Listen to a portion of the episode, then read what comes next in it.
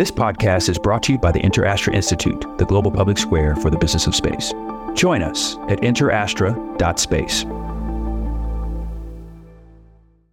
It's a tough, tough teacher, but you get some of your best lessons from failing and having to face that, having to face it. That's that's hard, but that is a good thing. And sometimes it, it brings you to the thing that you're supposed to do. If if our newspaper business, we hadn't had to close it, then maybe I'd never be doing this with Hidden Figures, which I consider to be the, the best work of my life. So, you know, you have to you have to really understand the failures for the the teaching that they give you and have the guts because it does take guts because it hurts to look in the mirror like that but have have that fortitude to look at it and accept it and thank it for what it's it's giving you I am the only person to have walked in space and gone to the deepest point in the ocean.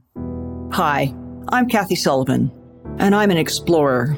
Exploring doesn't always have to involve going to some remote or exotic place. It simply requires your commitment to put curiosity into action.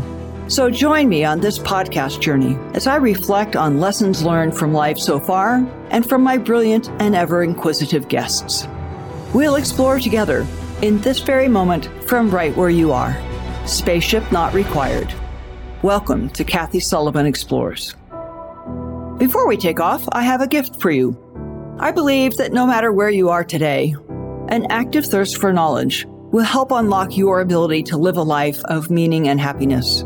So I'm sharing some lessons I've learned on my road less traveled. Over at KathySullivanExplores.com, You'll find my seven astronaut tips to improving your life on Earth. When you sign up, I'll send them to you and also make sure you're the first to discover future podcast episodes and learn more about exciting adventures ahead. Just head on over to KathySullivanExplores.com. How many people in your everyday world do you think might have blockbuster film stories lurking within them? Margot Lee Shetterly was well into a writing and publishing career when a chance conversation between her husband and her father revealed that she had unknowingly grown up right in the middle of a grand tale. The untold story of the African American women who served as NASA quote unquote computers back in the early 1960s. Luckily for her, several of those women were still alive and willing to tell her their story, which became the book and blockbuster movie Hidden Figures. If you, like I, am always intrigued by the story behind a great production like Hidden Figures, you'll love the insights she shares with us about her journey into the early years of the space program and the insights she took from the lives of these remarkable women. By the way, in the spirit of true confessions, you'll notice the sound quality in this episode isn't up to our usual standards. There was an audio issue on my end when I talked to Margot, so I appreciate your understanding and indulgence this one time. I know the tale is worth it.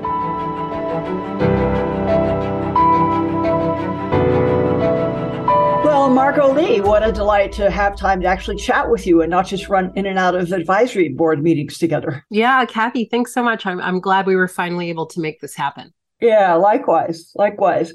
You know, I've had fun looking into your background a little bit, and because I've like countless people, I'm sure, was mesmerized by Hidden Figures, the movie and the book, and couldn't help but kind of wonder what's that full backstory of how you happened on this idea and learned about these figures and got inspired to write the story, but didn't take much digging around, in fact, to discover you actually grew up in the area where NASA's Langley Research Center is and where the whole story is centered. Tell me about being a youngster in, in Hampton back in the early 70s. Sure. Well, the deep backstory is that my dad, who is now retired, worked his entire career at NASA Langley in Hampton, Virginia, as an atmospheric research scientist. And so, as a consequence of that, and as a consequence of growing up in the Hampton Roads area, which is still is, but certainly in the most of the 20th century, particularly mid-century, 50s, 60s, 70s, was one of the concentrations of defense industry in the country and in the world. I mean, yeah. you know, the Air Force Base, there was NASA. The Navy's largest and most important base is there. Absolutely. Fort Eustis, just basically every aspect of 20th century defense industry had some kind of a footprint there in the Hampton Roads area. So as a consequence, we grew up with a lot of people who were engineers, scientists, technically skilled in some way, worked for the shipyards, worked for the military. And it just seemed completely normal, including the fact that a lot of people, like my dad and um, like the women that I wrote about, spent their time thinking about space or thinking about science and the atmosphere, thinking about what it would take for a supersonic aircraft to fly. All of that stuff seemed totally normal to me. Yeah. Uh, growing up as a kid. So it, it was really fortunate. And, you know, as, as part of that, we got to know some of the astronauts, including our fellow board member at Terra Alpha, Charlie Bolden. Yeah.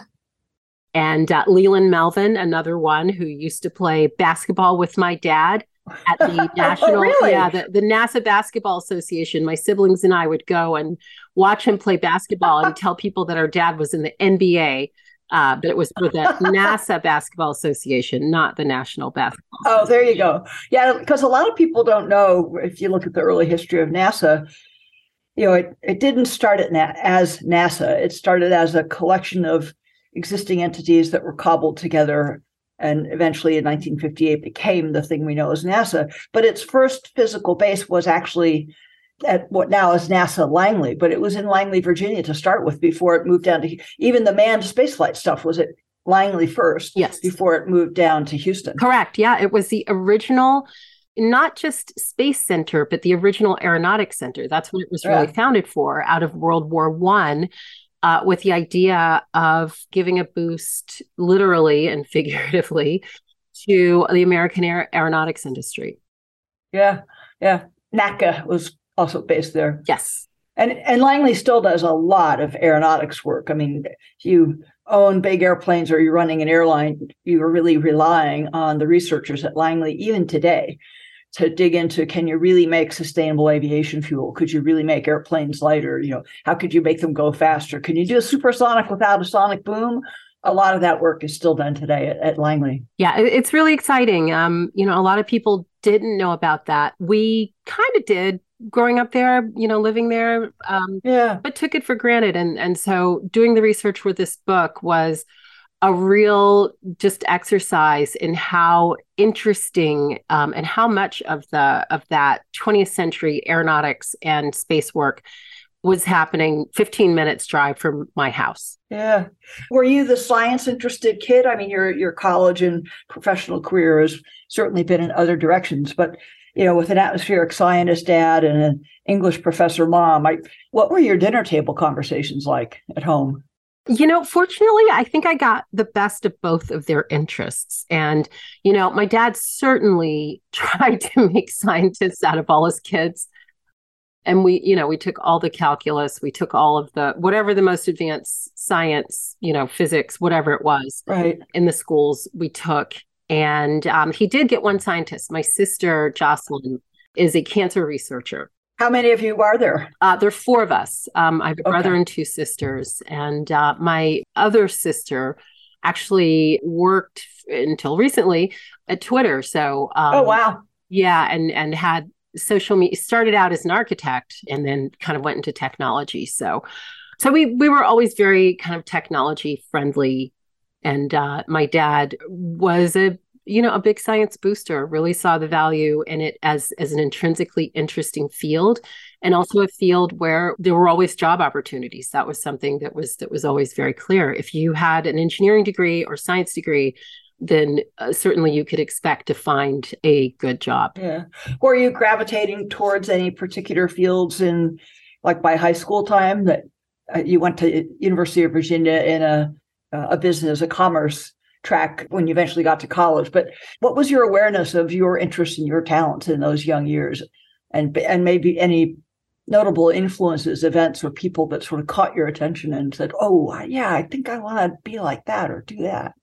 You know, I had a very strong interest from a very young age in business and the ah. stock market and um, you know financial markets and just you know for whatever reason it, it just that was always something that that kind of captivated me from hmm. being you know like nine years old basically which is sort of strange so that's actually what i studied when i went to college But of course, if you have that rigorous mathematics, if you have that analytical framework, if you have all of those skills, they're extremely transferable to that. Oh, yeah. Work. Yeah. And uh, you know, a lot of a lot of financial companies obviously recruit people specifically with those engineering and science degrees. Well, it's also the, the ability to observe astutely, you know, think critically about the relative merits of different pieces of data or evidence that you're getting and you know draw worthwhile conclusions that you can act on. So all that logic and reasoning. I mean, you ended up in investment banking, at least for a while. You're you're assessing the prospects of companies. How do you tease apart what's in their fancy marketing brochure from what maybe their reality is, which might be just a little less rosy than the marketing brochure. Yeah, and, and doing financial instruments, which is really what I was doing, was financial markets, um, fixed income uh, securities, derivatives, that kind of thing. It was a lot of financial modeling. So I know my way around an Excel spreadsheet very, very well. I bet you do. but you know, all those, all that math and science stuff comes in handy. And I think if you know, not just the practical hands on aspect, but the lack of fear and the appreciation for for what science and what math bring to the table. Yeah, it's really a crippling limitation in my view if you're afraid of science in this world of ours today. You know, 21st century, highly tech every society is certainly every Western society is very high, highly technical in its communications, its economy, stuff you might not think about, but stuff that's shaping and enabling your own life. Correct. I, I could not agree with you more. So off you went to New York after college. And you did a stint in investment banking, but also some variety of startups. Tell me, tell me about those New York years. Yeah, you know, I guess there's a part of me that still feels like a the New Yorker transplant anyway that I was for many years. And I worked at JP Morgan. That was my first job out of college doing foreign exchange trading, dollar Swiss. I worked in fixed income capital markets at Merrill Lynch. And then I, I made the transition from there to internet startups, which was, you know, wow. was Silicon Alley at the time. I don't know if anyone even remembers that yeah. term anymore, but blast from the past. Yeah, real blast from the past. And, uh, you know, this sort of nascent internet slash content creation business that was uh, starting to burble up in New York City, very closely tied to the media industry, obviously, new media. And so worked, worked there, did a couple of um, sort of consulting, freelance, you know, kind of things, and uh, ended up at HBO at a startup that was in HBO, worked there from the very beginning. I think it was like employee number eight and worked there until it was closed, which was right after 9 11.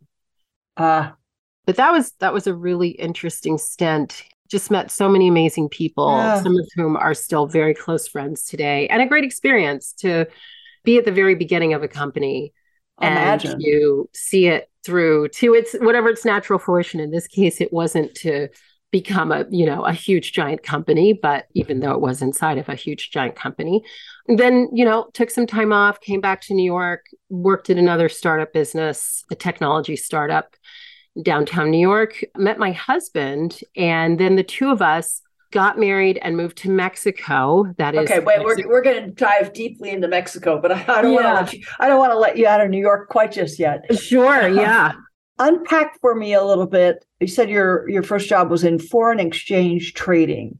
Correct. Uh, I know you know a micro thimbleful about foreign exchange trading, and, some people would consider that a lot.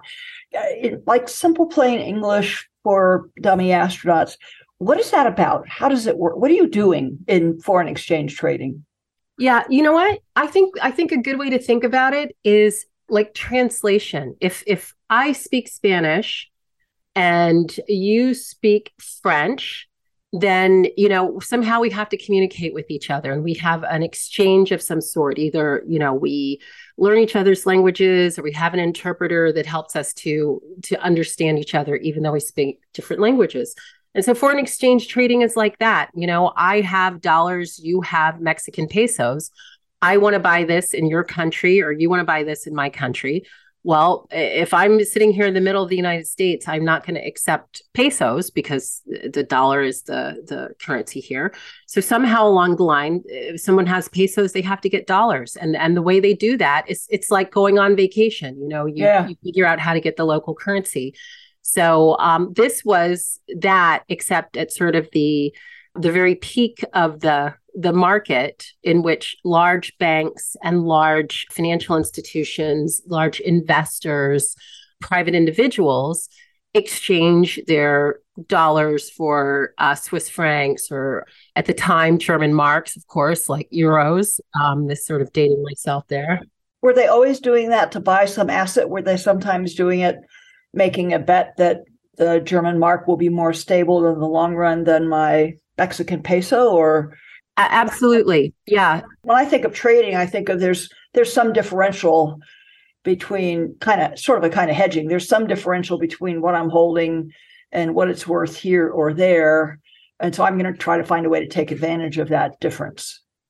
Yeah, I think it, it, there were any number of reasons why people might do that. Maybe you have, uh, you're trying to offset a certain risk that you have. You have assets in one currency and you want to offset that risk. Maybe you are buying some huge machine from China and you need to have the money to pay for it.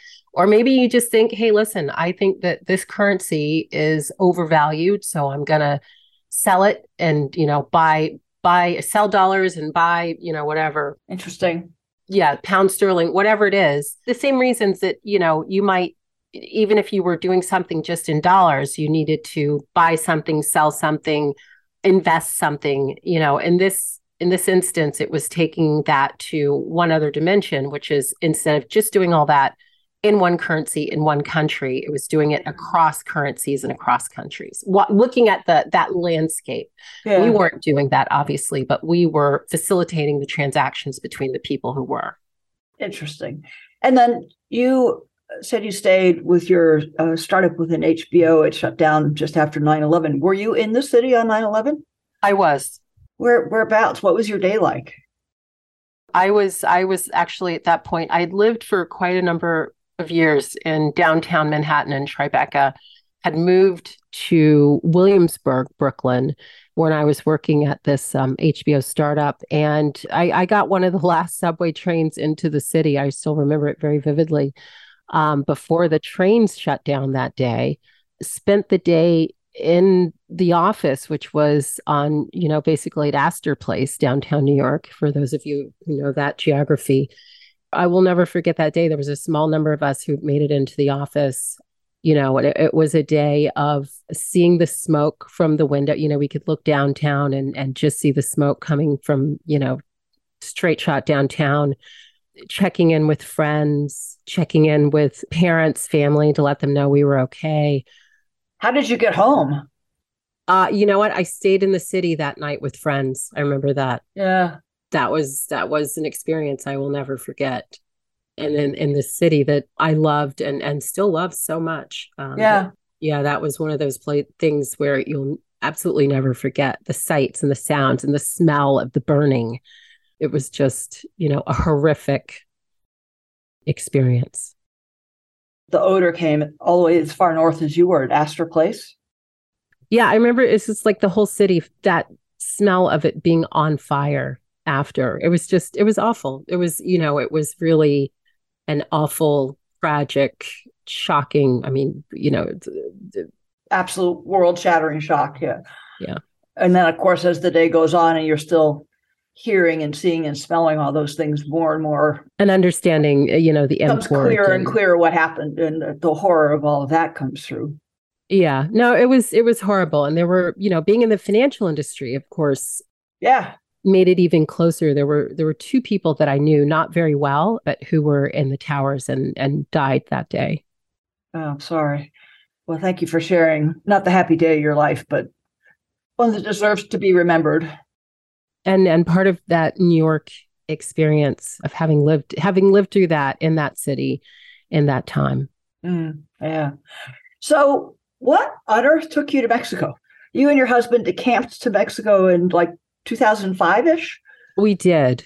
What was that about? it was a very interesting adventure, to say the least. My husband had a friend, um, actually a French journalist who had spent some time in Mexico and who had worked at a small English language newspaper, journal, really, in Oaxaca in the south of Mexico and said, you know what, this isn't this isn't really an amazing journal, but there's something here, this idea of an English language publication for expats principally, but also for English speaking Mexicans, of, of which there are many, many, many, yeah, obviously. Yeah.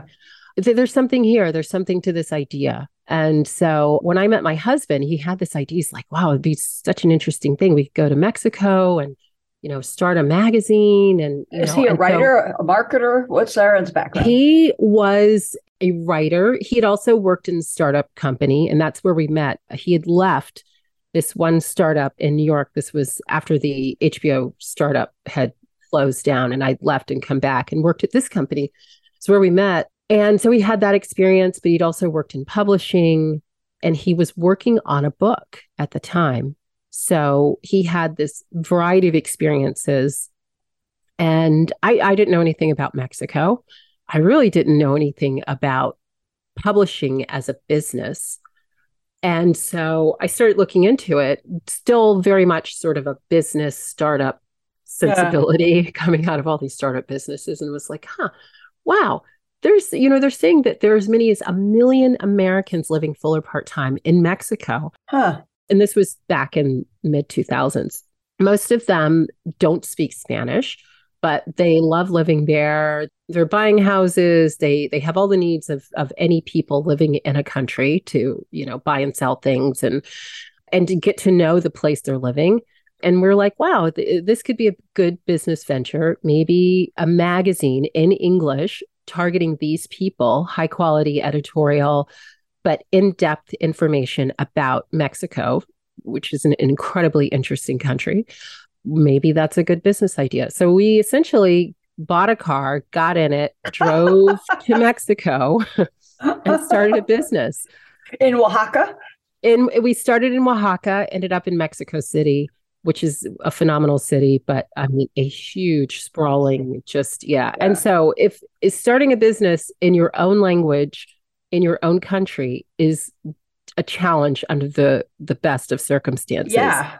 And so, starting a business with your new spouse in a foreign country in a different language that that you have to learn on the fly well that is a that is a whole order of magnitude more complex. And and that's what we did. That doesn't that violate the don't take on too many stressors at once rule? It does it does. We we broke all those rules and threw them all out the window oh my gosh. And so how did that run? I mean tell me more about that.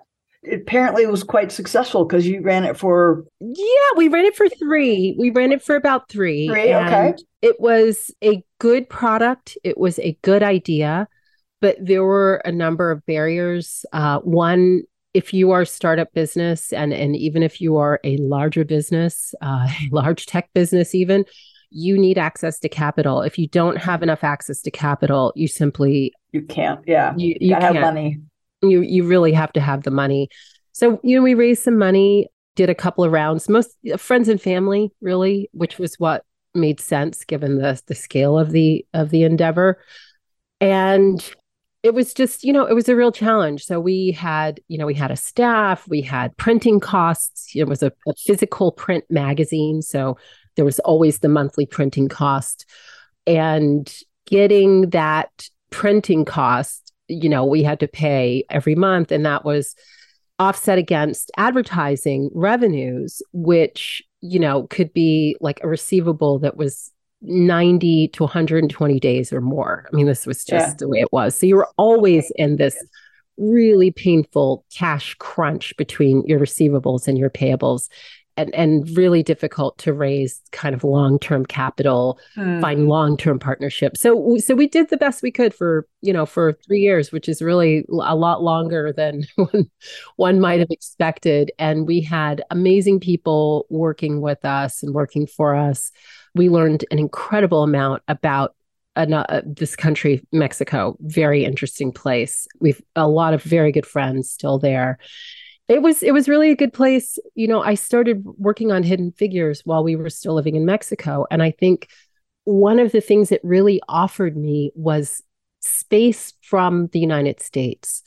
You know, a little bit of space to step back and to to look a little bit more objectively. You know, if you're you're sort of inside a place, it's hard to see it when you're outside, you step back, you see it with fresh eyes. You're able to kind of go back in time, I think, a little bit better. So it was an absolutely incredible experience. And, uh, and I will always be grateful for that space that it gave me uh, to start writing this book. Yeah, it's the right incubator. So you you were aware from your young days of the scale and variety of technical expertise, white and African American, in the Hampton Roads area. Tell me how, when, why your awareness of these remarkable women finally came to the fore and, and, and how that evolved. I'm sure you didn't see the whole hidden figures in your mind's eye right at the beginning. You probably had to find your way there, I would imagine. But how did it get started? That story of African American women solving the mathematics of the early space program. Yeah, so it was it was you know the inciting incident as they say really happened in a conversation between my dad and my my husband. They were talking about some of the women who my dad had worked with. This was on a visit. We were actually living in Mexico. I'd come back to the States to visit my parents for Christmas. Ran into one of the former computers who, you know, my dad was talking about her, and this this com- conversation ensued between my dad and my husband. And I, it was one of these things where I, I, knew these women. I knew a lot of the the names and kind of the stories, some of what they did, the work. But as as one does when one grows up in a place, you, you don't really give it your full attention, your full concentration. Oh, dad's at it again. Yeah. Uh, yeah. And just I, have I've heard this and half yeah. listening and and but an outsider says, Hey, wait a minute. That's an amazing story. Why haven't I heard that story before? That's what my husband said. And that was a moment for me to think, wow, hmm, well, I don't really know the story. I know I know these bits and pieces, but if I had to say, why were there women, uh, this large group of women, and within that large group, this cohort of Black women doing math in the 40s and 50s in segregated Virginia?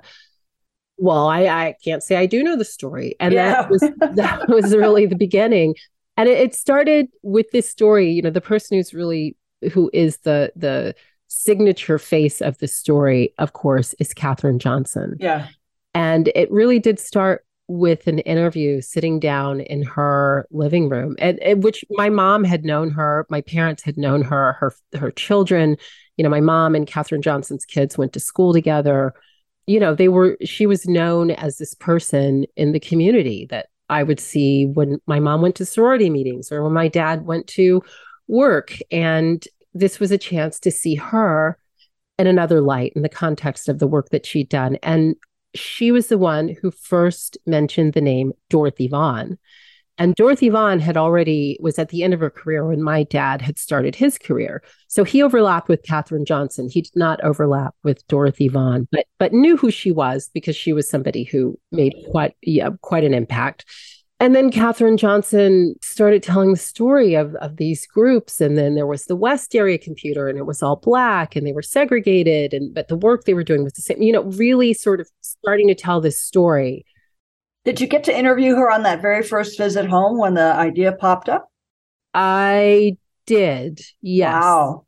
But then, you know, I had, I, I can't even remember how many subsequent interviews with her, with her children, with her husband, um, who was who was now also uh, now deceased. But and her narrative, you know, it really was a matter, Kathy, of taking these these distinct narratives her narrative of interviewing Christine Darden, her stories, her memories of interviewing all of these different executives who had been at NASA at the time. And then looking through the incredible archive of oral histories. I mean, yeah, NASA does a really good job of those. It's it's spectacular. You want to you want to learn. I mean, I really I feel like I got a sort of a maybe a master's degree in aeronautical history, mm-hmm. I would say, um, and and maybe kind of a half master's degree in aeronautical science because I had to learn enough of it in order to be able to write about it. But so much of the of what I was able to learn came from the NASA archives, from the the research reports from the 1940s and 50s and and before all of these advances that happened that that resulted in us being able to get on an airplane without thinking about it that it's going to take off, it's going to fly, it's going to land, it's going to be safe, it's going to be efficient, you're going to get where you're going. And you're main, mainly going to be doing your email and asking for a glass of wine or something. Yeah. Exactly. You don't even think about it. Yeah. All of that happened because these women that I wrote about and their colleagues were doing the numbers for decades and that history is right there in the document so so really it was this, this incredible exercise of weaving together archival information, you know, documents, etc., oral histories that that had been uh, collected over the years, reminiscences of these people who were still alive. It was such an amazing exercise. I, I just loved every single minute of it. I'll bet. Yeah, I, I just want to put the extra plug in for the NASA oral histories. You can find them all online. NASA headquarters holds some, Johnson Space Center holds others, but you know, if you, for example, saw Apollo 13 and love to know more about what Gene Kranz was like, you could go find his oral history and you read it or or listen to it in some cases, and you'll feel like you're having the same kind of conversation with Gene Kranz that we're having here. They're really they're really wonderful gems. They're, they're, amazing. And the, the people who collected those oral histories took it so seriously, did such a great job. Yeah. Asked so many questions. It was great. The resource, it's it's a national treasure, certainly. It is a national treasure. So you spent several years, what, about four years getting the book done? From the first interview until I pressed send on the final manuscript was six years. Six years. Another author said to me a while back that there are two kinds of writers, that there there are planners, not exactly the word she used, but but there are you know outliners, planners who get it all mapped out and then start to write. And then there are, you know, I think she called them basically wanderers who you have a nugget of the story and see parts of it and, and you know start writing and and find their way step by step. They find the story and how it wants to come together as they're writing. Which are you? I would say it's a combination. And some of that is circumscribed by the fact that it's nonfiction. So you have to have a certain tether to events and to people and, and the things that actually happen, the history. Within that, though, you do get to choose what to show and what story to tell and, and what things to emphasize and, and what it means to you. So I am a pretty obsessive outliner. And when I look back at the outline of Hidden Figures, the early outline, it hews pretty closely to what ended up being in the book. On a chapter level, however, I tend to wander a little bit more through the chapter and and knowing the big picture history, it's not always apparent to me until I start working on a chapter exactly what the story is that's coming out of that chapter. Sometimes it's a little bit more like a photo developing on a chapter level. So I, I'd say I'm a combination of both. And maybe I'd be more efficient if I were all one or all the other, but that's that's that's just the way it is. Well, no, even this, even the author who shared this with me is Lisa Gardner, who's sold some 23 million copies of, of her thrillers. She's a little more she said a little more of the latter but it, you know i think it's always a mix. It certainly was a, very much the same kind of, kind of mix for me sounds like as you experienced. So the book i mean understandably uh, went into film rights pretty quickly after it was published. Um, and that's there's probably wider viewership for the movie perhaps than readership yet i don't know the numbers but what did the filmmakers on a, on a percentage rating. I'm, I'm 100% satisfied with this film and how it handles the story that I was telling in my book down to zero. What score would you give the film Hidden Figures? I it gets pretty high marks, and I have to say, uh, the process of getting to the film was not always smooth. never is. Fact, never is. But and and very rare. I'm aware of how rare it is to yeah. have a film made of your book so that I'm just obviously very grateful for. They actually optioned my book proposal. So I was still writing the book as the the film was being made. Who had you put the proposal to? Did you write this on a Sloan Fellowship out of the MIT? The Sloan, the Alfred P. Sloan Foundation funded me in, in early research. Okay. But that was after I'd had a publisher. So so I guess the process, you start working on a book, you pitch it to agents. I pitched it, found an agent, worked with my agent on the book proposal. How do you find an agent? You go and you, you know, if you search for literary nonfiction agent, you will get any number of websites. Oh, okay. there, there are lots and lots of agencies. You can look at these people, you can find out what kind of books they represent, what their interests are their job is to find interesting books. So, in most cases, they are actively soliciting manuscripts from people. In this case, however, I will say I did that quite a bit. I sent out a lot of queries to agents over the course of the time the I was working on the book proposal. And in fact, during that early stage, I got turned down just rejections from the agents, but a couple of them were thoughtful enough to send back feedback and say, listen, I think this there's something here, it's not right for me. Have you considered changing it in this way? Blah, blah, blah. So I did that. I also applied for, I think at least two years, national humanities grants and also was rejected, but they give you feedback. So I would, you know, listen to the feedback, incorporated the feedback got a book proposal together that was interesting enough to an agent, a young agent named Mackenzie Brady Watson, who I think at the time was maybe she was 25, I don't know, but she was interested in science. She was interested in women's stories. She was interested in nonfiction. She really loved it. And she became an early early champion of, of this project. So she and I worked on the book proposal she took it out to publishers and sold it to HarperCollins. And then she got the proposal into the hands of a book scout. And the book scouts are agents, talent agents who look for properties that might make a good film. He got it to the woman who would ultimately become the producer of the film, a woman named Donna Gigliotti. And that was it. She read it, she loved it she was very confident in the very beginning told me listen we're going to make a movie we're going to do it this way we're going to go to the oscars we're going to you know she oh wow. she, on the very first phone call. Yeah. How much did you have to write in that proposal? I i found the the book proposal stage very daunting because i i was confident i could see what this book wants to be and where how it wants to get to but i it was very early stages of my research. I couldn't yet see how to write it. I think I managed to write what could be a, a, a foreword, a sort of setup, couple of pages. But the idea of we'll write a chapter, you know, just defeated me. I couldn't couldn't do it. How much did you have to write? The original book proposal was maybe I don't know, sixty pages, something like that did you write a sample chapter or? I wrote two sample chapters. I had a complete outline. I had a marketing section. The thing about the book proposal that was so familiar to me is that it is a business plan. That's what i really understood that you have this idea for a book. You are trying to find a publisher to take this on or or before that even an agent to take this on.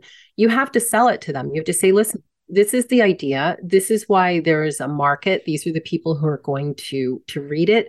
Here's a sample of the product. I'm i'm going to show you what my writing's like. I'm going to get you excited. And hey i think that i am the person to write this book. This is the reason why. And so i i had written business plans. I understood business plans and this was another business plan. All that part of it was clear to me and, and pretty easy. It was the and i think i set myself up for this I can write you a chapter's worth of text. I'm not at all confident the ultimate chapter one is going to be that chapter. Uh, mm-hmm. I can certainly show you what my writing is like, but I got, I think I caught myself in that do loop, you know, but what if it doesn't turn out that way?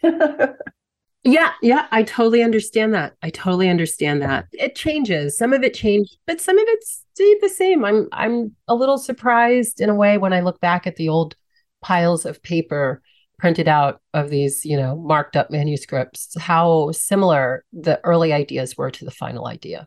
Yeah, sometimes that's very fun. So I you have to indulge me and let me ask you a couple of in the film trivia moments that I've mused over. One scene in the movie that people ask me about all the time because I've had the privilege of knowing John Glenn fairly well is when the Mercury 7 arrive for the first time in the movie at Langley. And a lot of the workforce is gathered out on the aircraft ramp, with, of course, all the white folks on one side behind a rope barrier, and all the black folks on another side, and a, a gap, a passageway between them. And the Langley leadership and six of the Mercury astronauts shake a hand or two along the white folk rope line and then just walk right down that aisle into the hangar. John crosses the aisle and shakes hands with several of the, the black folks. Do you know if that really happened?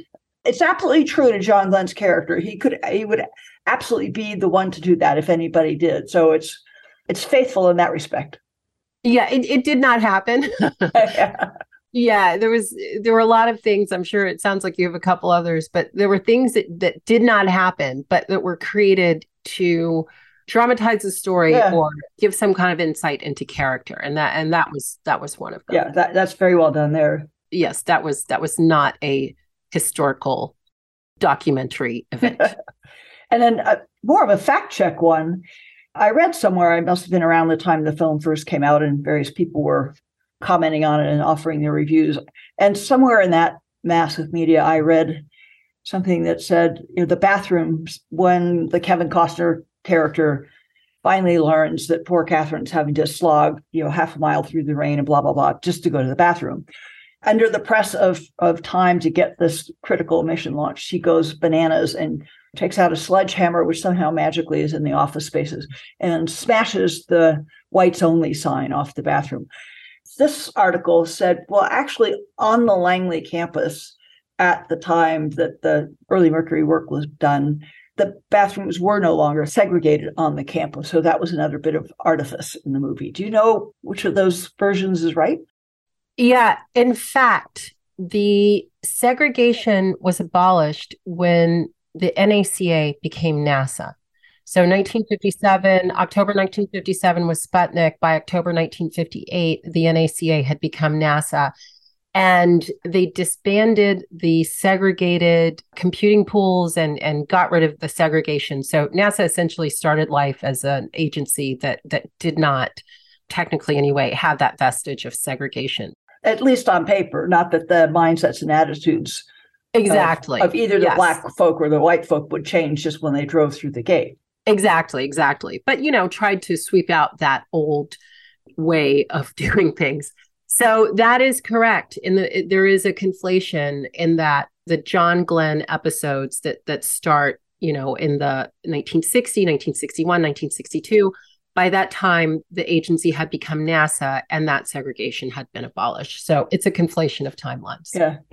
I suspected that, but it certainly I thought the movie for someone like me with my you know very suburban white background, you know, we had some African American neighbors, but not many. And I I remember there probably 12 or 13 when I realized that, you know, my neighbors across the street, there's a crew of African Americans that were doing, you know, house cleaning in the neighborhood. Uh, they worked at, at, our home, and I was like best friends with the young daughter, adored her. The other family wouldn't let them come in their front door. Things like that I couldn't understand and appalled me. So I, I valued the movie for giving me, at least me, a richer sense of how how wonderfully healthy, intact that African American community was at the time, the families were at the time, the quality and character of the people, their intelligence, their professionalism, and heightening, for me, heightening that movie helped show all the more clearly how idiotic it was to not be able to see and fully tap the talents of these amazing people through all of those years. Yeah, I think, you know, really one of the things, Kathy, for me that was super important was to show an internal view of this Black community because mm-hmm. that's that's really the view that I grew up with, even though I grew up, eh, segregation had been abolished. I went to integrated schools, et cetera, et cetera. But I really, I, I knew that these these women, just like my parents, they'd gone to Black colleges. You know, we went to a Black church. There's an immersiveness to this world, this Black world where you know any anything that you might imagine and any aspiration that you might imagine any dream that you might imagine that that was existing anywhere else in the United States also existed with these women. And so that showing that world as being very complete was one of the things that was very important to me. So. Yeah i i really treasured that part of the movie personally. Let's shift gears a little bit because we're getting close to time here. You are still, I gather, quite an intrepid traveler. Wondering what your favorite destination, if you have a favorite destination that you like to go back to, and, and what the top one or two things on your bucket list are. Well, you know, like everyone else, I've uh, haven't done a whole lot of traveling since the beginning of the yeah, pandemic. Well, yes, we've all been on pause. Okay, yeah, a little bit, and and before that, the last trip that I took was to Mexico. You know, to visit some friends in Mexico. So, hoping that that over the next little stretch here, a new project that just has has just started that might take me to Europe. So I'm hoping there's a couple of trips there that I, I think eventually will happen you know, I love ruins. I'm super interested in ruins. And, uh, you know, Mexico has a lot of ruins. I've been to Angkor Wat in Cambodia. It, it's just something about this idea of the course of empire. You know what I mean? That every every civilization has a life cycle, and then you see the end of it. Pompeii, I've been to Pompeii. It's it's something that's really interesting. So, what I really want to do, I want to see the Roman ruins in North Africa. I'm very interested. Oh wow! In, Tunisia and Algeria and Libya. Like I'm I would love to do a tour of the African side of the Mediterranean and the Roman ruins that are there. That's that's one of my bucket list. Oh wow. Let, let me know when you're planning that one. I might have to tag along. Yeah, I think that I think that's going to be pretty interesting. Yeah. So we'll see, we'll see, we'll see. That's uh that's after my son is a little older and after my book is a little dunner. so what book are you working on now? I'm working on a book. It's it's another nonfiction book, mid-century, mid-20th century, which is my fascination, the 20th century, the American century. And this book is related to hidden figures. And as I was doing the research for hidden figures, uh, one of the great joys was to just transport yourself back to 1943 or 38 or 49 or, or whatever it was and read the newspapers and see the documents and to a certain extent really start living in that era again and be immersed in that era and the people and the things and read the newspaper and say wow that person's amazing how come i i don't really know about them. Why isn't there a book about this person? So i i'd keep a file of things i would write about if i had another chance. So uh, the book that I'm I'm working on now, because fortunately uh, I'm very grateful to have a the chance to write another book, has to do with Baltimore. And the, the same way Hidden Figures really focused on this group of Black professionals who were scientists, this one focuses on entrepreneurs, business people, which ah. I, I still consider my first business, my first work identity. You know, I still have a very strong yeah. work identity as a business person. And so this this is really looking in, in a very similar way with similar themes of social mobility and race and class and economics and professional identity you know this this american thing of getting identity through your work it's looking at a lot of those same things except with a group of black business people and based in baltimore wow that reminds me i can't remember for sure if any of the people figured in this book are from baltimore have you seen it's many years old. Sir Harold Evans wrote a coffee table format book called The Innovators. No. Uh, it's one of my absolutely favorite books. It's right on the theme you're talking about. These are not these are innovators at scale that it continues to affect our lives that we've kind of never heard about, like the woman who created the home perm kit, who was black, uh, and this is was revolutionary because it was you know not viewed as hygienic to do hair coloring. Everyone had to go to a salon that you know had all sorts of proper equipment and sanitation. And the notion that you could do it at home yourself in, in a sanitary way was remarkable. The invention of the bra, as we know it, had to be invented. So the bringing together of, in some cases, existing elements and capabilities, but in a form or in a way or for a purpose that no one had conceived before. And it's innovative in his parlance rather than inventing because a lot of the building blocks existed, but no one had recognized the opportunity, the use, the market. So connecting the blocks together in a different way because there is an opportunity, a market to be seized is the innovation part. But fascinating profiles, a couple dozen people, n- really none of whom I had ever heard of before. Oh, I'm going to look it up. Thank you for the tip. I always looking for good books. Might find some other names to go on your list. You just never know where the inspiration comes from. Yeah. So I know you talk to countless audiences and young people, and of course, your Hidden Figures movie and book have you inspired many, many, many young people. I'm interested what your top couple of three points of advice are to the 20 somethings that you meet about life or career or the universe or everything. Well, I would say a couple of things, some of which came out of my uh, experience talking with these women who really were and became mentors and teachers and people whose whose lives obviously worth emulating. And some of it just my own experience but i would say one is don't take no for an answer. That was something that was certainly true of the women who over time you know particularly these four women that i wrote about in the book that, that was just true. I mean anytime the door closed they just knocked on the door again. Or pried it open. Or pried it open put their foot in the door to keep it from closing uh, that was something that was a absolutely true and i think that's an incredible lesson don't take no for an answer i think a corollary to that is make failure your friend ah. and especially when you're young there's i and, and especially if you are a type a if you're success oriented if you're ambitious whatever I think there's there's a stigma that still attaches to failure as opposed to kind of embracing it and dismantling it and and looking at it and then going on to the next thing failure is a really good teacher i mean mm-hmm. it's a mm-hmm. hard harsh it's a tough teacher, teacher but it's a tough tough teacher but you get some of your best lessons from failing and having to face that having to face it that's that's hard but that is a good thing and sometimes it, it brings you to the thing that you're supposed to do. If if our newspaper business we hadn't had to close it, then maybe I'd never be doing this with Hidden Figures, which I mm-hmm. consider to be the the best work of my life. So, you know, you have to have to really understand the failures for the the teaching that they give you and have the guts because it does take guts because it hurts to look in the mirror like that but have have that fortitude to look at it and accept it and thank it for what it's it's giving you. And the integrity to really take a board. yeah. Okay that was me. Right got it yeah that's hard it's hard that's yeah. hard it's no one's saying that's easy but it's valuable um, and then I'd say, you know, listen, take the long view. I think another thing when you're 20 years old, you think that you're going to be successful instantly, you're going to be doing this, you know, whatever, move to the top immediately, you're going to get to whatever the road is in the most direct way possible listen, you know, I'm on my like fourth career or something here.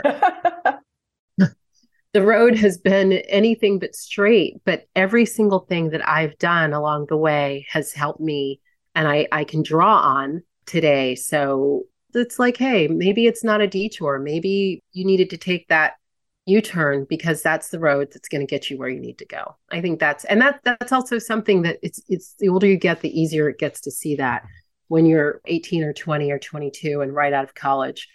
It is admittedly a very difficult thing, but I, I think it's sort of probably the norm for most of us these days. Nobody gets a job and stays in the same job for for 40 years the way they might have done in you know 1950 or something.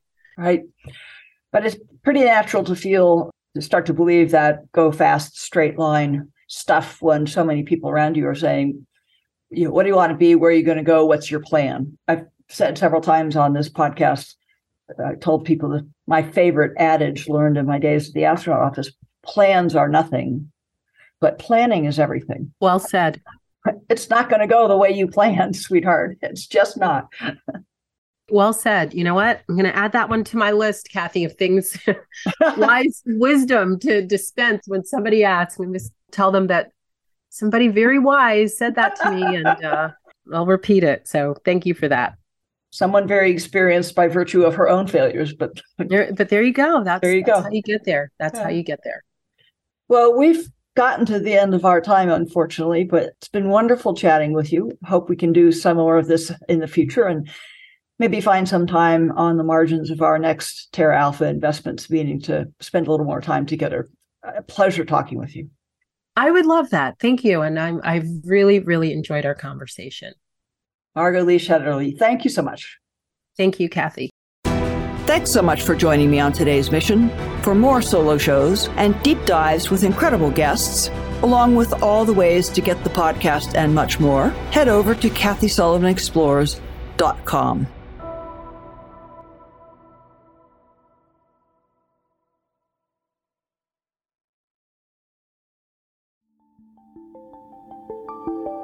This podcast is brought to you by the InterAstra Institute. New episodes are available on Spotify, Apple Music, and most everywhere podcasts are found.